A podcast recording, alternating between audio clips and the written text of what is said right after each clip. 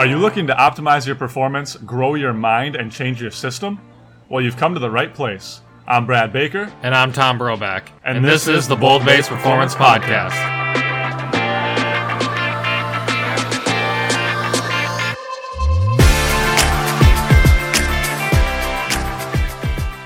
Hello, friends. Welcome to the show.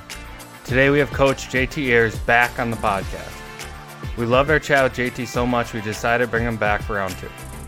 Today we're going to talk about building trust with your athletes as a head track coach, developing athletes to be outstanding human beings later in life, and the most important book for a track coach. Hint, it's not about track. Make sure you check out his website, coachairs.com, and the TFC website, trackfootballconsortium.com.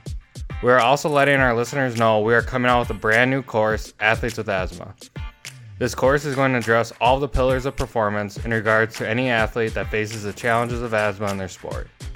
From breathing drills to workout plans to mindset training, this course will revolutionize the way athletes, parents, and coaches tackle the challenges of asthma. We have partnered with NBA dietitian Kylene Bogdan for this course, and the three of us could not be more excited to get it out to you. Stay tuned this summer for our Athletes with Asthma online course. Let's continue to grow the mind, optimize performance, and change the system. I had a coaching mentor of mine in the early part of my career say that if you like it or not, you're the face of the program. And that responsibility is a really important one. And everything you do needs to be something, and I'm paraphrasing, but it needs to be something that emphasizes what you want your program to be about. So the responsibility of being the face of the program means, one, I do think you need to be yourself. I think kids nowadays, especially the athletes that you are coaching, they see right through authenticity, if it's there or if it's not. And I never wanted to be a coach or a teacher that was one way in the classroom, a different way in the field, and then a different way at home. Like, what you see is what you get with me. And I do think that's important because I do think at some level there's integrity that has to do with that. The way that I speak to my athletes is the way that I'm going to speak to my best friends, is the way that I'm going to shepherd and care for my own children. So it's important that as coaches, our responsibility to be a leader and to be a person of influence, it really matters the way that we speak, the words that we say, how we articulate those things, and then what our actions. Now, that doesn't mean I don't get frustrated or upset or disappointed. But as a coach, I'm going to be the first one to ensure that I'm apologizing. You know, I've never sat an entire team down, all 150 of them or whatever, and all told them that they were doing something wrong. Especially in track and field, it's so individual. Taking kids aside doesn't take much time. It takes effort. So now I mention all that because kids go home and they speak. Kids go home and they talk. I would love for the kids that go home, the athletes that are in our program, go home and talk to their parents about the positive experience that they're having, the ways that I was disappointed and how I articulated that, how my expectations were as clear as possible. And so kids feel that they're held accountable, and parents, I mean, I'm partnering with them to help them with their kids. So they're going to feel the full weight of that relationship that I have with the parents to help influence their sons. And I only coach boys currently. So the things that I tweet, the things that go on YouTube and other social media platforms, the website, anything that I broadcast, it is all for the public, and it all needs to be from a viewpoint or a lens of integrity. So the question you asked is a really important one, Tom. And I think it's really important that the way the parents feel their kids are cared for, because those parents are definitely going to be the ones that support you, don't challenge you. They're going to know that you know what's best, or at least you've tried to do what's in the best interest of their kid. So I don't really have a whole lot of issues with parents challenging me, questioning me. In fact, I feel the exact opposite. I feel a whole lot of love and support. And that's what we want. So while you were talking there, I was thinking about the idea of imposter syndrome. And it's something where, as you alluded to, by being your most genuine self in your profession and in all the other things that you do, it just allows you to feel more comfortable and confident that you are being yourself. Because I think that like everybody at every level has some form of imposter syndrome, right? Like if you're a lawyer, but you like to go home and watch certain like rom-com movies, or if you're like me, like I'm like a physical therapist, but I love fantasy football, or like there's things where it's like you almost feel like at certain times, oh wow, I'm in this position, or like you're a coach and you're in front of all these people, but like you just love movies, or there's just like that kind of I don't know, I guess that point of thinking that you're like not worthy almost at times. But I think when you're able to be your most genuine self and just show that to the world, like, hey, this is me and I love movies or whatever it is, it allows you to just be so much more free in your own skin. Oh, yeah, for sure. And I think every single coach, especially the ones that really care about being influential in kids' lives, they need to think real hard about how they execute their leadership. So, for instance, I live very close to the high school, and my wife and I really go kind of extra lengths to ensure that they're involved in the process too. I would love, my kids come to the track meets. I have four little ones. They're ages 11, 8. I have a boy-girl twin and then a 7-year-old. And so they're all very close together. They come to the track meets and they see me be dad, you know, and they see me be husband.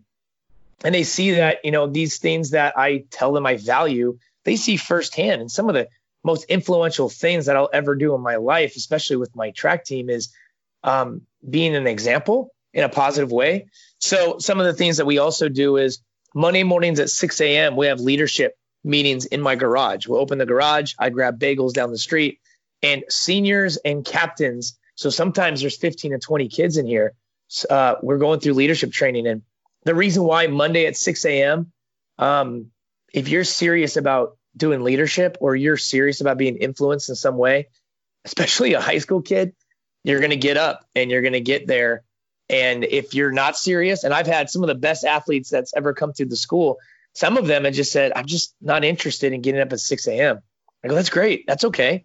You don't have to do this. This is for those that desire this and want something better. So they get to come to my house and they see where I live and they see that, you know, I am who I am. And because of that, when I ask them to run a lactic, anaerobic galactic stack workout, or I'm asking them to go run the 4x4. I don't have people complain. They see that I'm genuine and they see that they can trust me. And, you know, I think we'll talk about that a little later, but the way that this generation is, I don't want to call them soft because they're not, they're different. They're different than the last generation, my generation, and they're different than my dad's generation. And every generation has been so different in the way that you coach, the way that you lead, how you motivate. If you're an old school coach, that's great, but you always need to find ways to lead those that are in your care. And you have to pay attention to that. I have like 20 thoughts after that little speech right there. Okay. But I'll try to take them one at a time. The first one, I'm always super intrigued how teams select their captains, because from the outset, it's always like, oh, the best player is probably the captain because they're probably the leader. They probably work the hardest and they probably give them the most. Especially in track, it's always interesting because there's so many different events and so many different like pockets of athletes.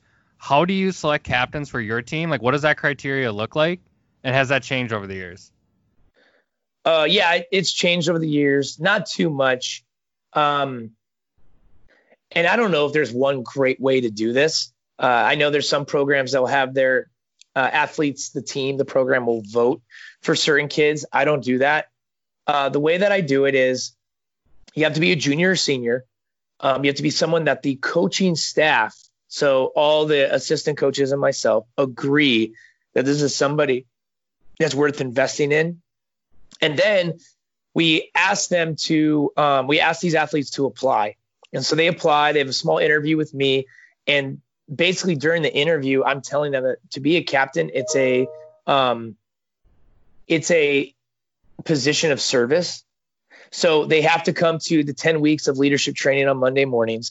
I'm going to ask them to meet with me often and talk about the team and pick out the gear. And so some of those things are like a really fun responsibility, but what comes with that responsibility is extra time, extra effort, extra opportunities to serve your team behind the scenes. And the only thing the captains really get is on their letterman jacket, they're able to buy a captain's patch. And, but yeah, they work to learn how to be leaders. And I don't think so much to be a captain at the Trabuco Hills track team is so much for, it is a little bit, but so much for that particular season. It's for 10 years from now or 15 years from now. And those are the ones that are end up being great leaders, but not all of them. So we have a small group of captains. This year we had a pole vault captain, but the year before that we didn't have anybody in the pole vault area that was a captain, just because the coaching staff didn't think we had anybody ready yet. So look around your program. Who is leading without you asking? Who's a captain before you even give them that title? You have to be serving and leading before you can even have the opportunity to apply for that position. I hope that makes sense. Absolutely. Tom, I'll let you jump in with the other 19 questions you came up with there. But I think the biggest thing that you said that I take away is, like, you're not just coaching athletes to be better athletes. You're coaching humans to be better humans down the road. Yeah. You know, this brings up something that, you know, I've been thinking about often. About 7 years ago, I stumbled upon this survey. And the survey was, it took I think it was about 3,000 different student athletes at this small university in Texas. And they said, how do you want to be motivated? And they gave a list of different criterias that are really good characteristics of a great leader, like things like altruism, empowering others, humility, love, service, trust, and then vision. And they gave definitions for these things. And they said, list which of these following categories you care most about.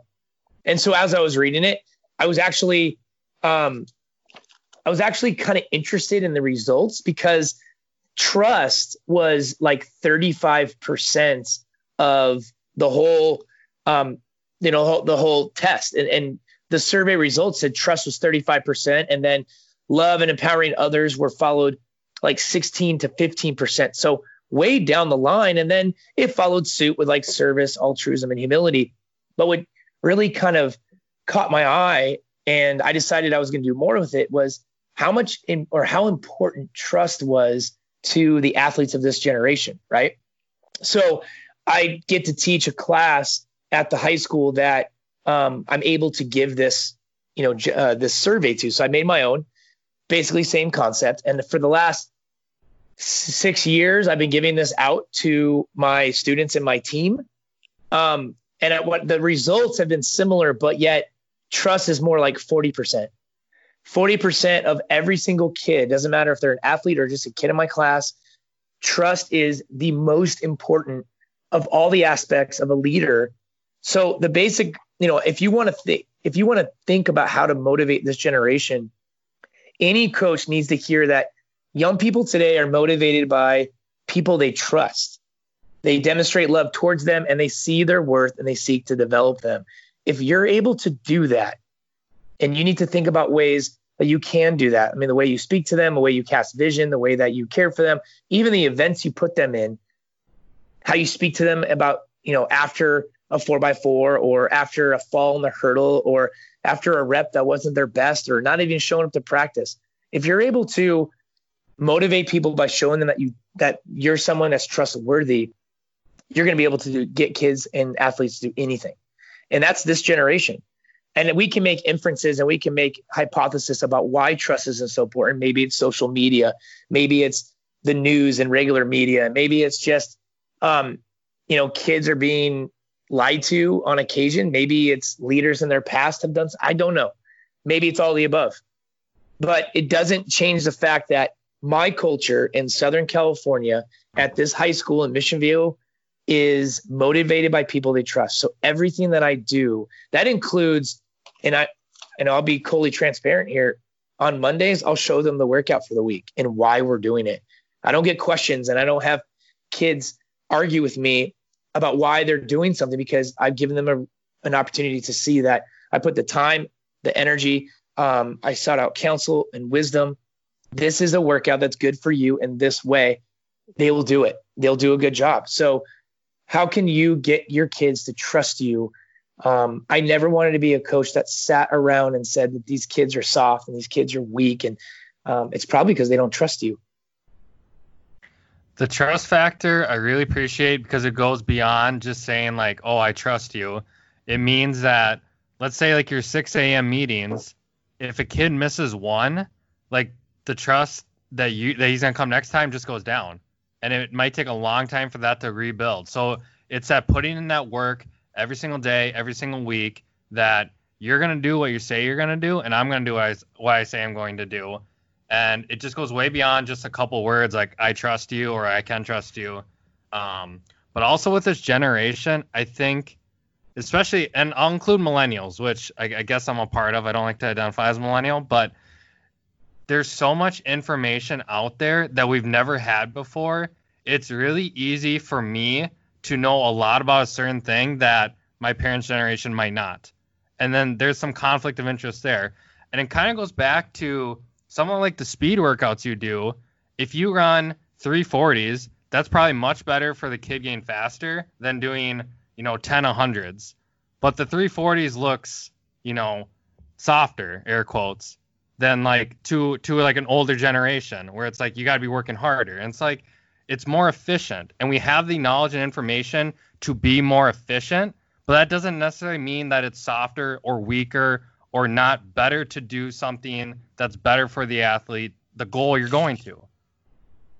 If your athlete can come out of your program and be your best assistant coach because they've been trained by you for 4 years and they understand the ins and outs of energy systems and, race planning, or even like race paces of like a 4 and what the first 4 to 6 seconds of that race should look like, or how you achieve a good 300 meter hurdle time and what a trail leg should look like. I mean, all these things should be taught, not just told.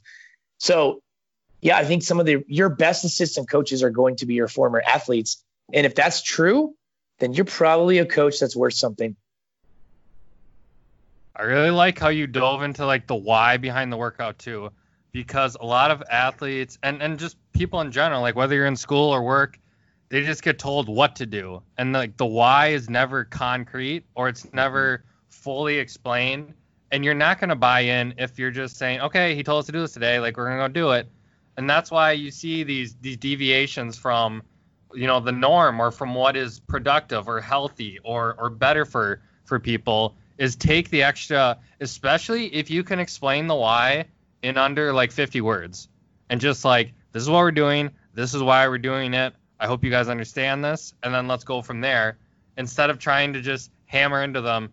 You need to do this. You need to do this. You need to do this. Like you're taking that extra time in the front end. So in the back end, when they're juniors and seniors, they're already bought. Mm-hmm. And like right when they're out of high school, they can be your assistant coaches because you've taken the time to invest in them, and they appreciate that buildup of trust so much more than just being a robot and being told what to do.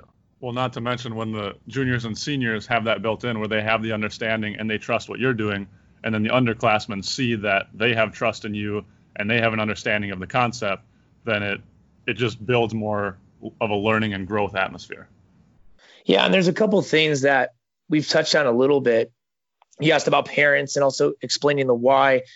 If you want to garnish any kind of trust with people, you have to effectively communicate, and that takes effort, and that's hard. And if anybody's listening to this podcast, this is probably a good spot to start writing down some notes, because there are some things that I've just been able to do that has been very effective and has not been really, there hasn't been a whole lot of cost except for maybe a little bit of my time. But once you get good at something, it becomes a lot easier. Having a manageable and good website where people are able to go and receive information in a way that makes sense to them, you're going to garnish trust that way because you're giving them the information. So you can go to Squarespace and build a very simple website for very low cost, and you can make it have the URL domain name. Like there's platforms in 2020 that make it easy for anybody to do these things. So Squarespace is a great place. That's where we've built our website. And you can just go to trabucotrack.com and take a look at it. And we have tons of stuff on there, including dual meet order of events. We have news. We have places to get pictures. I have tryout qualifying marks. I even have, like, after we're done with this, I'll put this podcast on there if people wanted to listen to it. A website is a good way to broadcast to your community right now what's going on and what's relevant, but also anybody else is interested in what you do.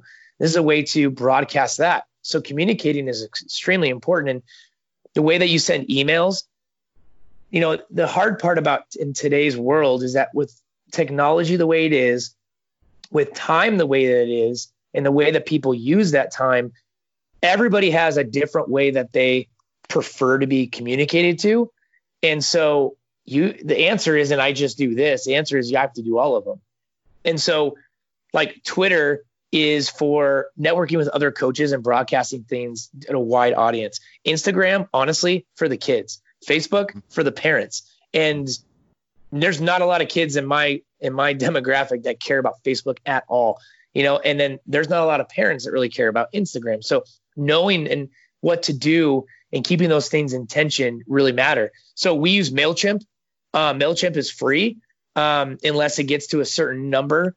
So I send an emailed newsletter with links, PDF, Google Docs. I make it very easy to read. I put pictures on there. It's easy to share. When I send a MailChimp out, I can send it then to everyone's email. I send it to Instagram, Twitter, and Facebook all at the same time. So I'm just casting this vision in this net wide with, here's what you need to know. As a result of that, we don't have a lot of people that ask questions that take a lot of my time because I like to go coach. And so if I want people to have information, I'll get it out to them. And now I have a fully sufficient community that knows where to go get the information rather than just always look to the head coach, always look to the head coach, always look to the head coach. They know where to go. And not only that, but they can ask other people in the stands even, hey, what's the next event? And the parents can say, oh, right here, rather than come find me on the field when I'm trying to figure out who's going to run the 300 hurdles or the 4x4 later or what, when I'm trying to win the meet. So being to effectively communicate is so important.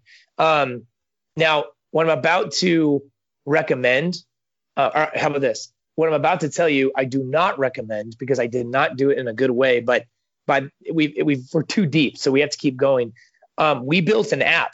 So we have the Trabuco Hills track team has an app on your phone, and mostly the app links up with the website, so they go together. So if you wanted to know the order of events, or you wanted to know what your kid was running and potentially at what time, you can sit there on your phone.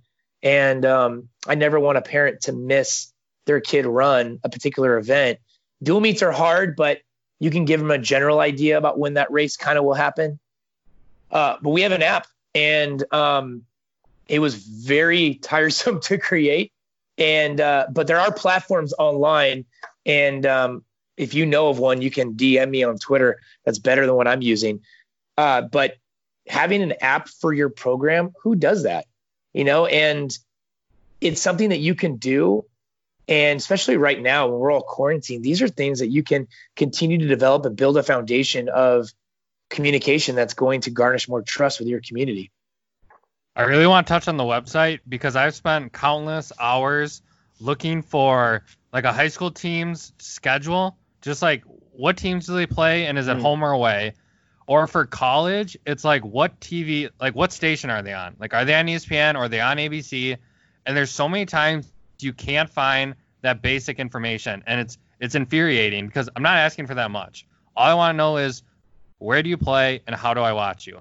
So I really appreciate you giving the plug for every team having their own website, if able, because it just makes it simple. It also really ties very nicely into how you deal with your athletes in terms of being efficient and setting up systems and programs ahead of time. So down the road, it's really less work for you and it's more ownership, whether for the athletes and when it's a training or for the website and the schedule, it's on the parents. Like they know the website is there. Every question they have, they can just go to there instead of having 300 times a day. Like, coach, what time's the meet? Coach, where's the meet at? Coach, yeah. What hours the meet? No, it's like you are helping yourself as much as you're helping the parents. And that just shows a sign of an effective leader and a very efficient leader at that too. I hope. And if we're talking about trust again, if you go to a website and it's janky and it's bad and it's not put together, it's hard to find all the above, how are you building trust with people if you can't put time into something that helps so much in this day and age? So having a good website, when I get compliments on the website, that's one of the best things that I feel so encouraged and affirmed by. It takes time, but also, and I hope any head coach that's listening, you don't have to do it. A good leader is one that can delegate efficiently, right? So I don't do the Instagram page. I'm an assistant coach that's 21 years old, and he's awesome. And he wanted to do the Instagram page. Now, before he posts anything, I ask him to check with me just so I can ensure that any vision that we're trying to portray or cast out. And also it's good to get checked on for accountability's sake. And there's one unified vision that's being broadcast. So our website, you'll see things like, we made posters, and it was really cool of the kids, and they're all like looking, ripped, and they're doing things, and they're super cool. And they got we made big posters, and we gave them out to parents and stuff. You go to any Division I program in the United States and NCAA college track, and you think, wow, look at Oregon. Why does Oregon have all this awesome stuff? You can have that stuff too. Now, you don't have Phil Knight and Nike, so what are you going to do? There is workarounds in today's day and age. So here's an example. I know nothing about graphic design, and I'm not going to pretend I do know anything about graphic design or Photoshop or any of that stuff. But you know who does? A guy named Siska. Siska lives in Indonesia, and he's been giving me stuff for 7 years now. And he's really inexpensive because money goes far in Indonesia. He told me that $200 will feed his family and rent for the whole month. So I like to think that I've put that guy in a new tax bracket. So with just the stuff that we've done. But how did I find him? There's this website called 99designs. It's worth looking into. Basically, you go on there and say, I need a cool logo, or I need a banner, or I need a website. I need something. You put whatever price they put. Let's say it's $200. I'm going to give you $200. And what happens is all over the world, all these different graphic designers come to this platform, and they basically bid you different things. And so what you do is you narrow it down. You say, I like these 5 graphic designers. I'm going to continue to work with them for a while. So you work with them for a week, and you keep asking things. And eventually you choose one person that you like. They're the only ones that gets all that $200 money. And I'm sure 99designs takes their cut, but then you have your thing, and you basically had 50 to maybe 100 different graphic designers all over the world, from Russia to Indonesia to the United States to, who knows where, and they're giving you their best stuff. Well, I did that one time. We have a really large invitational that we run, the Tribuga Hills Invitational, and I had him do a logo, and I liked him, and I wrote him an email, and I said, hey, would you just work for me? And so I don't have to go through 99designs anymore. And he was like, yeah. And so he gets me things within hours, and I tell him what I want. I tell him how I want it. He just changes it. He does all our stuff, and he's really inexpensive, and they're awesome. So our program, how about this? I tell my athletes, I go, hey, how good was Oregon track last year? And they go, oh, probably amazing. They're always amazing, but they have no idea. The only reason our athletes think they were good is because they look good. And you know what? Looking good matters. Your website, that's branding, and that's marketing. Your uniforms, man, you better believe I spent a lot of time in making sure our kids look awesome in uniforms, buying them sleeves. I got them a special black uniform that says, it's all Nike and this and that.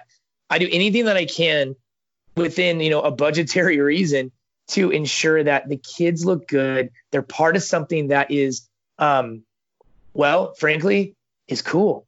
And so you got to think about what are the athletes that I coach? What do they think is cool? And that goes back to the trust factor. But my kids, they think Nike's cool. They think the website's cool. The pictures that I have on our website are free because parents have hobbies. And I ask the parents who has a hobby of photography, and these parents come to the meets. They get to go down on the field, and they get to, I get to take full advantage of them being fully dived into and, with their hobby of photography. And we put those on a Flickr account. Every single kid gets a, super high resolution, awesome photo of themselves multiple times even.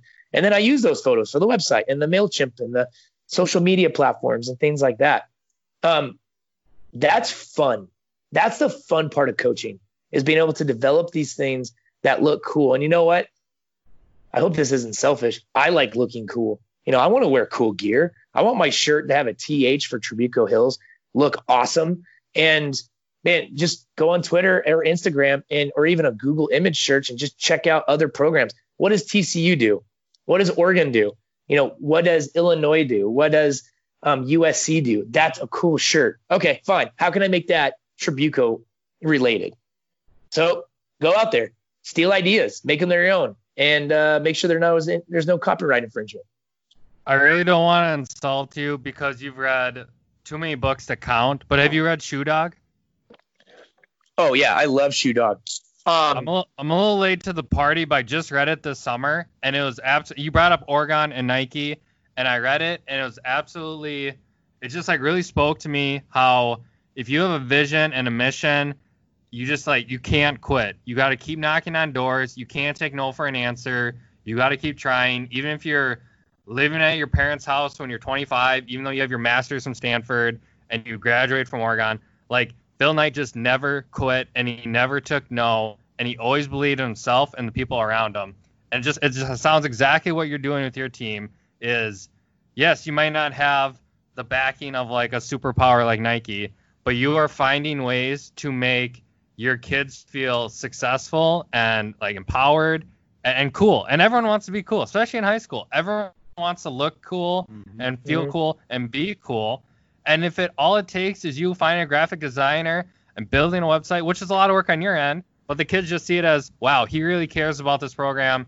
He's all in on us. And like, we want to do our best like for him, and we want to do our best for our parents and each other. I just thought that was a really cool way you had on it. Yeah, thanks. Well, and then involve the kids in the process too. I like when the kids come to my classroom at snack break and go, hey guys, I want to design a really cool, like state bound uniform. So if we go to state, this is the uniform you're going to wear. And the kids get involved in the process. And yeah, there's a track meet, and it came down to the 4x4, which is every great dual meet, you know, anything that, if it comes down to the 4x4, that's a good dual meet, right? Especially if you win the 4x4. So, I love the fact that like there was a meet where we were up by 4, and if we didn't win the 4x4, they were going to take the 5 points and beat us 69-68. Right. I walked out with black uniforms because we typically wear white uniforms with a blue bottom. I was like, hey guys, I think this is the right moment. And they're like, what are you talking about, coach? I was like, I have something to give you. You're not going to give it back after me, but I mean, this is what the professionals are wearing. This is the material that makes guys like Wayde van Niekerk and Justin Gatlin and Noah Lyles and guys, names that these guys know, by the way, I think it's true. I don't know. So I give them, I pull out a black uniform, and these kids, dude, think about a 17 or 18 year old, even 16 year old. Their eyes just get super big.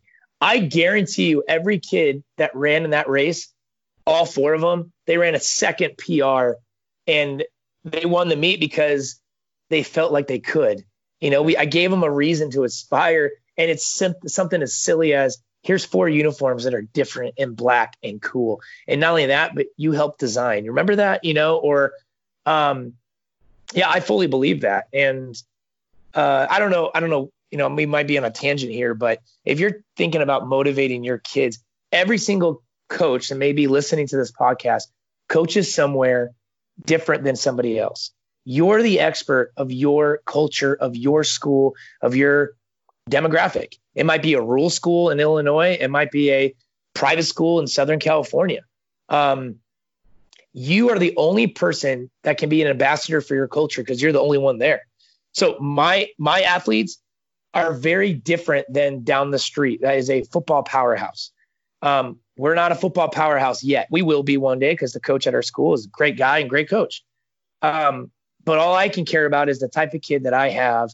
And not only that, but year to year to year, it's a different team. It's a different group of kids. The kid that was a freshman and now that's a junior, that's a different kid. And they've grown up and they matured, hopefully. But they've changed. And so I have to pay attention to that. And, you know, to quite frankly, it's exhausting, but you have to do that if you want to be an effective leader. Yeah, if you're a coach listening to this, I would rewind about 17 minutes on the podcast and listen to that all again, because I think something that is super important when I'm listening to other podcasts, which I do often, is I like when there's actionable things that you can do. Like you talk about empowering athletes, but also just building a program, and you gave, you know, 4 to 8 things specifically that you can do with like websites and things to reach out to. And if you're especially a new coach building a program, I would honestly write all of that stuff down that JT was just talking about, because that's a game changer, and that's how you build trust, and that's how you build a program. So just like I was saying last time you were on, like the way that you are able to articulate things, I think is second to none, and that's why so many listeners got value from last time you were on. That's why we brought you back on again. I do want to dive a little bit more into sleep, because we've talked about training and obviously like building a culture and things like that, but let's dive a little bit more into the recovery side of things and the importance of some of these other pillars of performance and health that sometimes people don't give enough attention to. Okay, so man, I'm so glad, Brad, that you mentioned this.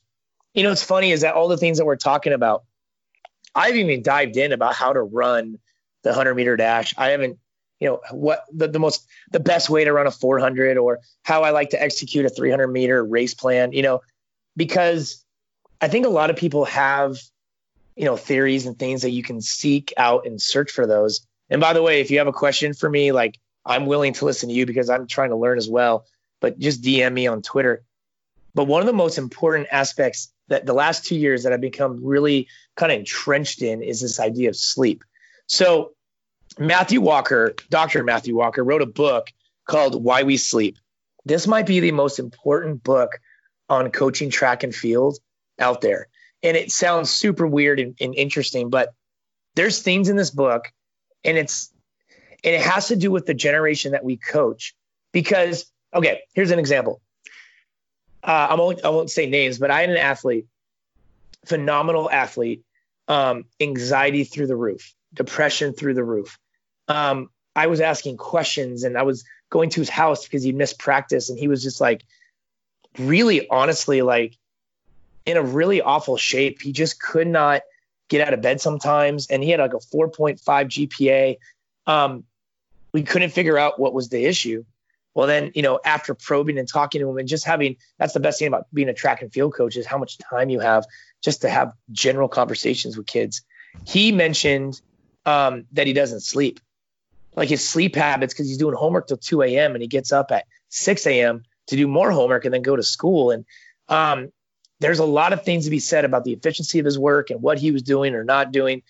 This kid always got hurt, and I couldn't figure it out. And as if you're a track coach, you know how frustrating it is for athletes to get hurt and random weird injuries. Like it came out of nowhere. And then fast forward to the next year, we have another kid doesn't sleep. To the point where I'm calling his mom and dad and saying, please, you have to check on him and make sure he's sleeping. Go see a sleep doctor, do these things. Like he will not get to the state finals if he doesn't sleep. And I was serious about that because again, year after year after year, he was getting hurt. So in Dr. Walker's book, sleep affects the cognitive and physical performance in the long-term and short-term. He was saying things that like what we know about sleep now is what we knew about cigarettes 50 years ago. Like we didn't think it was that big of a deal. And with binge watching and with our phones and technology and iPads and things like that, we're killing our ability to sleep. So the basic premise of the book is the shorter you sleep, the shorter your lifespan.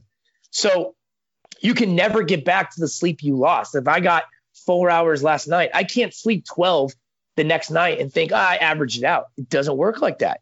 So there's something I asked the kids, and I don't make it mandatory, of course, but especially the kids that are real serious about it, the kids that will go to state finals or, you know, a national televised track meet at Arcadia or Chandler, Arizona.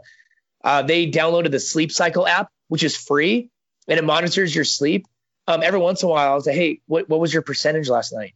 And they'll show me their sleep percentage, and you can look it up and figure out the science of how it works. And I actually have it myself, so the kids challenge me too. If you're getting anything in less than 8 hours of sleep a night, especially if you're going under 6 routinely, physical exhaustion drops by 10 to 30%. Aerobic output is significantly reduced. There's impairments for an observed in limb extension, vertical jump in the height. And correct me if I'm wrong, but a sprinter is very interested in putting and applying force into the ground, right? To generate velocity. If you're not sleeping good, you're not going to run good, you know? Mm-hmm. And it's these basic ideas that you only grow, you only heal in your sleep. And you have to get to that, like that non-rapid eye movement sleep, which is like phase 3. And then phase 4 is the REM sleep, the rapid eye movement sleep. But like rates, there's a faster rate of lactic acid buildup and reduction in blood oxygen saturation if you don't sleep. There's even the ability to cool yourself down, which is like sweating. You may not sweat efficiently if you're not sleeping. So what's the most important thing you can do if you're a sprint coach? Literally teach your students, teach your athletes how to get a good night rest. Is that crazy? Like recovery and sleep might be the most effectual thing. Is effectual even a word? I'm sorry. I'm on a roll. But just keep rolling. It is so paramount to sleep well. And there's something else. So I've been asking my students, especially during this quarantine time, when I send homework home, one of the last questions is, tell me your sleep cycle. You know, what is your circadian rhythm? So in the book, he basically talks about and hypothesizes that any adolescent teen, which is exactly who I coach, their natural circadian rhythm is late to bed, late to rise. So if we ask a student athlete to get up at 6 a.m., that's like asking me, you know, a fully grown adult, to wake up at 2:30 in the morning or 3 a.m. to get up. It's just hard to function that early, right? Mm-hmm. So I sent that out, and, you know, every student, every week, this morning I was going through all the, you know, the different Google Doc, and I have it all organized and everything. Every single kid, not even one outlier right now, goes to bed late and gets up late. That's the way that their natural circadian rhythm. Now, my little kids, they go to bed at 7:30 and they get up at 6 a.m. and they rock.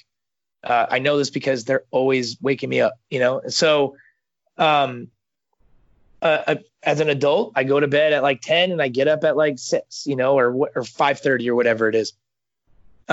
If you think you are a person that doesn't need a lot of sleep, you're wrong. You know, like maybe Jocko Willink is the only guy in the world that can get 2 hours of sleep and then go like jujitsu your face off, you know, like he's the only one that can do something like that, but he's a Navy SEAL and I'm not. He's a different breed. Yeah. Well, a couple points there. It does say in the book, like your self-assessment, if you're sleep deprived or not, is a horrible indicator.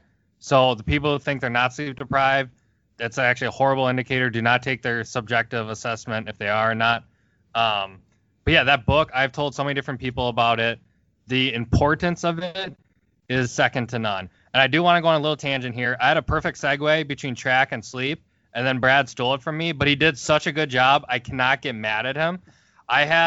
You're really going to appreciate this. I had a dream the other night. It was like Saturday night that I was back in high school track, and I was at a section meet, and we had a 110 hurdler who won state in real life, not in the dream. In the real life, he won state in section senior year. He went on to play football at NDSU. He's a great guy. And in my dream, he got 9th in section. So he got last in his heat, and I was just bawling in my dream. And I knew if I would have woken up at that moment, I would have been like pretty distressed because it felt really real. And that's the power of dreams that can have on you. But in the dream, my high school track coach came over. I don't recall what he said to me, but he said something that he would normally say in real life, and it really comforted me. And that is the power. I've been out of high school 10 years now, and that is the power of a dream can have, like, both on you. I'm still thinking about it 5 days later. But also the power of a high school track coach can have on an athlete. Like 10 years later, they're still thinking about some of those meets, some of those sections, some of those races that they ran. So I think you would have appreciated that, but also tied in very well into dreaming and sleeping and the importance of taking care of yourself on the recovery end as well. Yeah. Well, and post-performance too. In the book, he talks about the idea that sleep can accelerate physical recovery, like even just common inflammation. It stimulates muscle repair. It restocks cellular energy in the form of glucose and glycogen. I mean, these are things that if you're a track coach, you really care about, because we need to care about recovery. I can't sprint a kid every single day the same way. I need them to be able to sleep well and recover well. So, you know, like 4 weeks before the state finals, I'm sprinting the kids and we're doing great workouts. And, you know, I may be reducing how we do things and really kind of honing in, but I care about the recovery. I want them to show up to CIF finals 1 week, masters qualifying the next week, state prelims, state finals the following week, well-rested, really happy. And so that means I like our, for our state prelims, it's in the afternoon, and our state finals is in the afternoon. They're taking a 30-minute nap, and 30-minute because I don't want them to get into any kind of like deep sleep, really kind of like create a lethargic kind of thing. But 30-minute nap. I mean, every kid last year was, you know, teenagers are really good at napping. They just don't take the time to sit down and nap. So they were napping. And then after our track meet, we came home and it was midnight because our 4x4 was so late, went to bed and got up at 9. We are just continuing to do the natural things they're good at, but sleeping well. And that might be the best thing you can do to give your kids the opportunity for peak performance. And I want to add to that too, because it's something that Tom and I preach often, is the importance of recovery. And it's nice because like every athlete is going to like hearing, hey, you just need to get more sleep or things like that. And obviously their sleep cycle is pushed a little bit later back. And during the school year, that's a little bit tougher to do.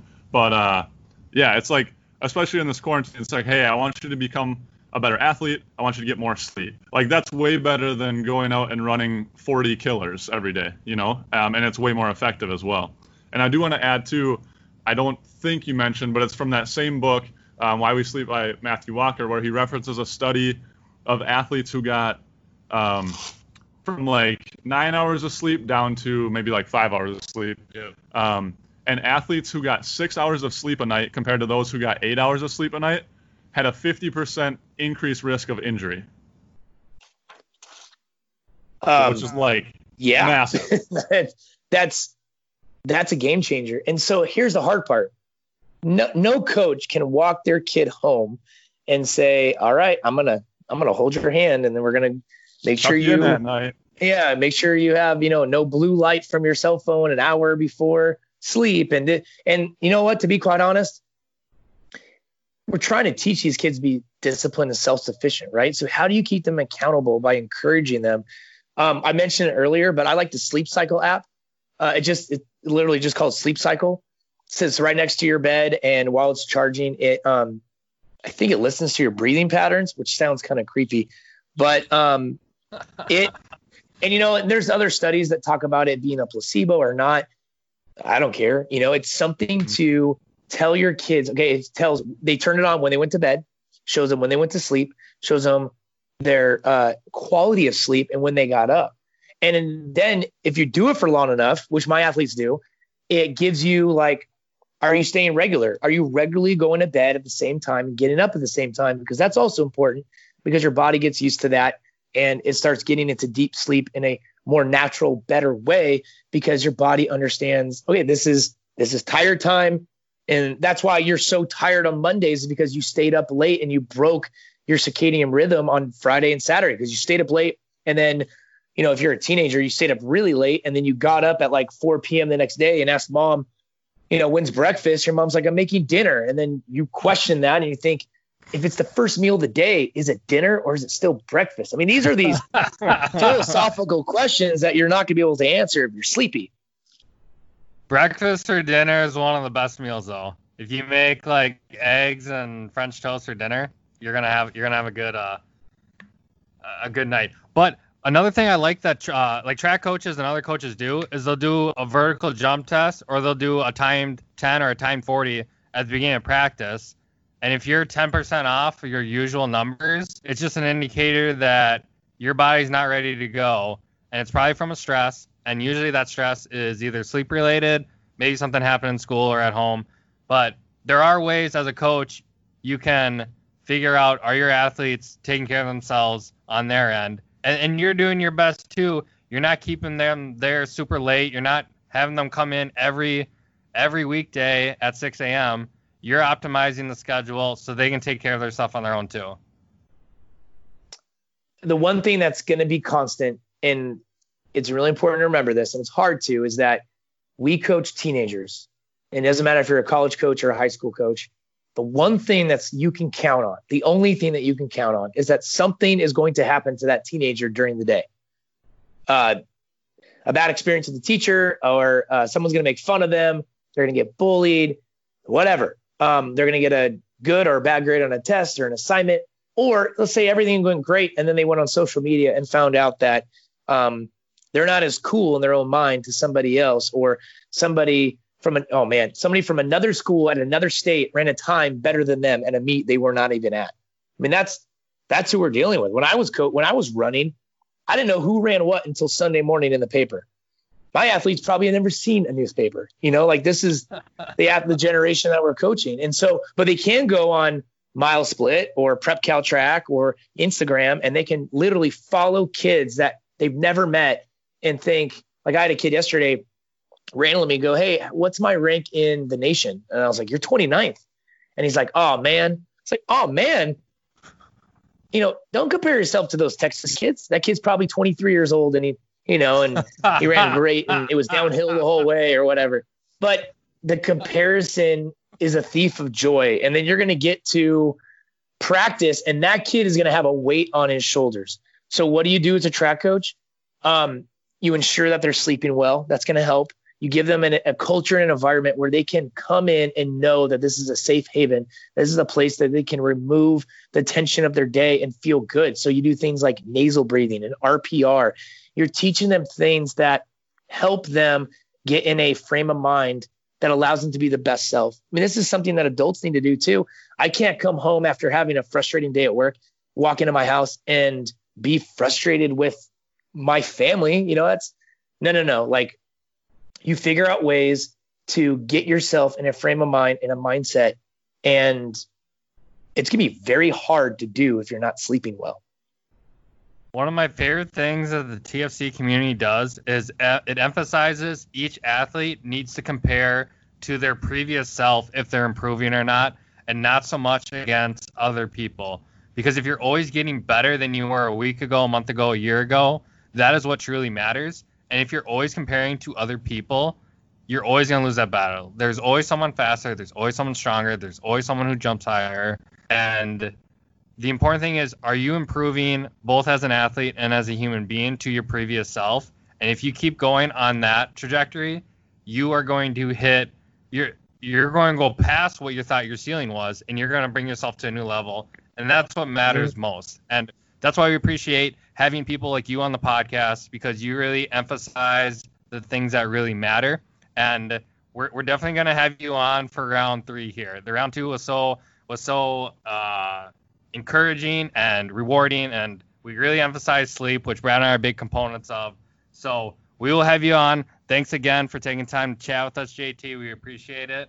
And stay tuned, everyone else, for future podcasts coming up with JT. Oh my gosh. Yeah.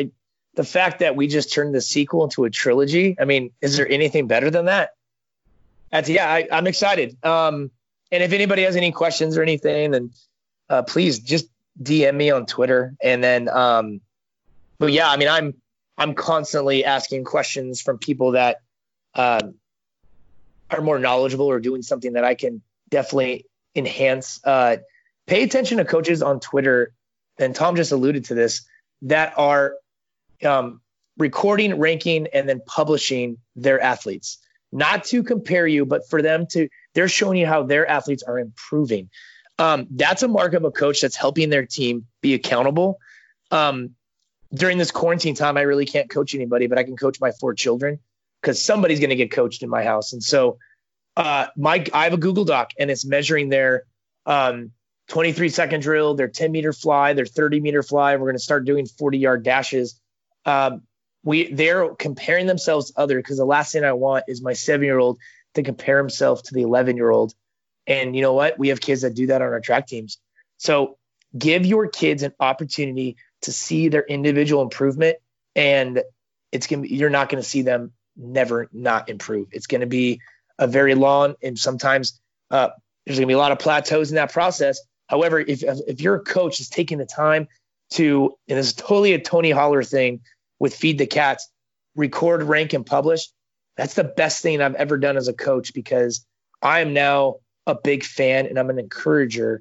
I'm not a disciplinarian and a tactician to these athletes. And so they're excited to see improvement because I've given them an opportunity to do that.